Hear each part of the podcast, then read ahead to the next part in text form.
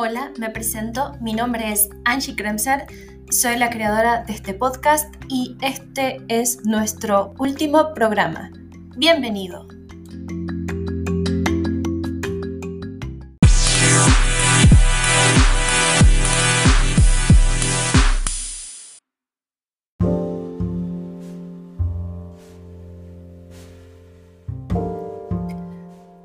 Recordarán nuestros oyentes, durante el primer programa estuvimos hablando acerca de lo que eran las buenas prácticas de enseñanza. Recordemos que cuando se alude a las buenas prácticas con relación a la experiencia de compartir conocimiento que pueda ser útil para generar innovación, promover la calidad educativa y crear redes de conocimiento, nos referimos a aquellas que suponen un proceso de investigación-acción al obligar al profesorado a repensar su práctica,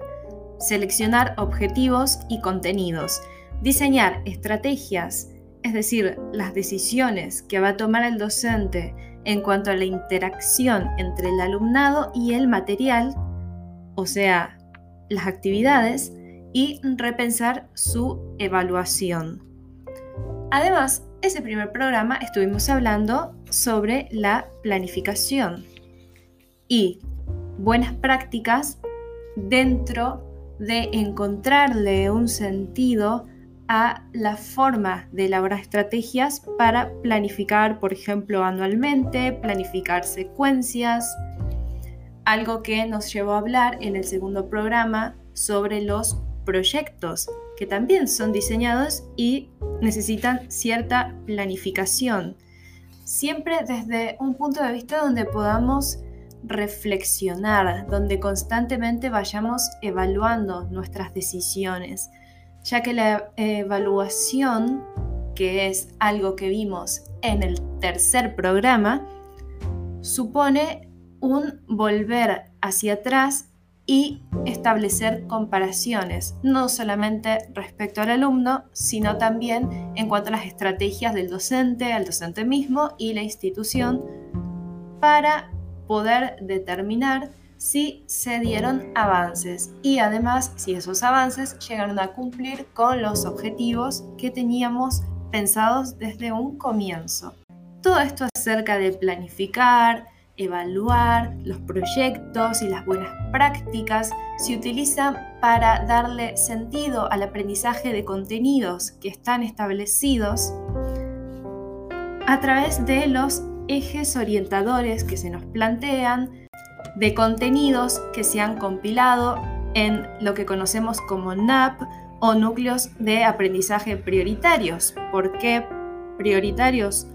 Porque su objetivo es garantizar condiciones de igualdad educativa, construyendo unidad sin uniformidad. Es decir, que a lo largo de todo el país haya una base en la educación pública de ciertos conocimientos que no puedan faltar, pero a la vez respetando las diferencias entre las distintas regiones y admitiendo que esos contenidos simplemente son una base que uno después va a poder ampliar, que va a poder modificar, enriquecer y hacer un montón de cambios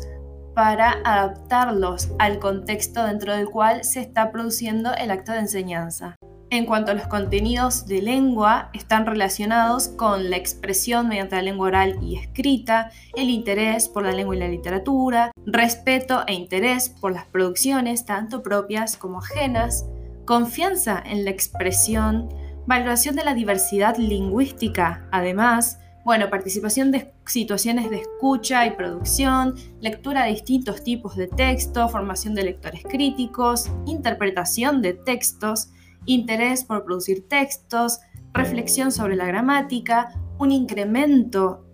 y estructuración del vocabulario y además la reflexión sobre su propio aprendizaje, que este sería como un metaaprendizaje donde el propio alumno sea capaz de ver, bueno, cuáles fueron sus estrategias, de qué forma fue aprendiendo, qué le costó más, qué le resultó más fácil y cómo puede implementar esa forma de aprender en otras áreas o en otras situaciones de su vida. Por supuesto, a medida que se va avanzando de un ciclo básico a un ciclo orientado, se van complejizando estas competencias que es esperable que el alumno adquiera gracias a las situaciones promovidas por docentes en el área respectiva. Puede sonar bastante complicado y todo un desafío, pero si llevamos adelante las buenas prácticas y nos damos cuenta de cómo aplicarlas, vamos a poder implementar un ambiente donde el aprendizaje sea propicio y estos objetivos que quizás parezcan hasta un poco utópicos a veces, sea posible de ser alcanzados por los alumnos y por los docentes también, por supuesto. Sobre todo en tiempos tan complicados como el actual, que nos vemos en un periodo de pandemia global, clases virtuales, nuevas herramientas, un montón de preguntas. Así que lo mejor que podemos hacer en este momento es seguir reflexionando, analizando nuestras prácticas y tratando de que sean lo mejor posible, aprovechando cada herramienta disponible para que se convierta una aliada más en esta difícil pero increíble tarea de enseñar y aprender al mismo tiempo.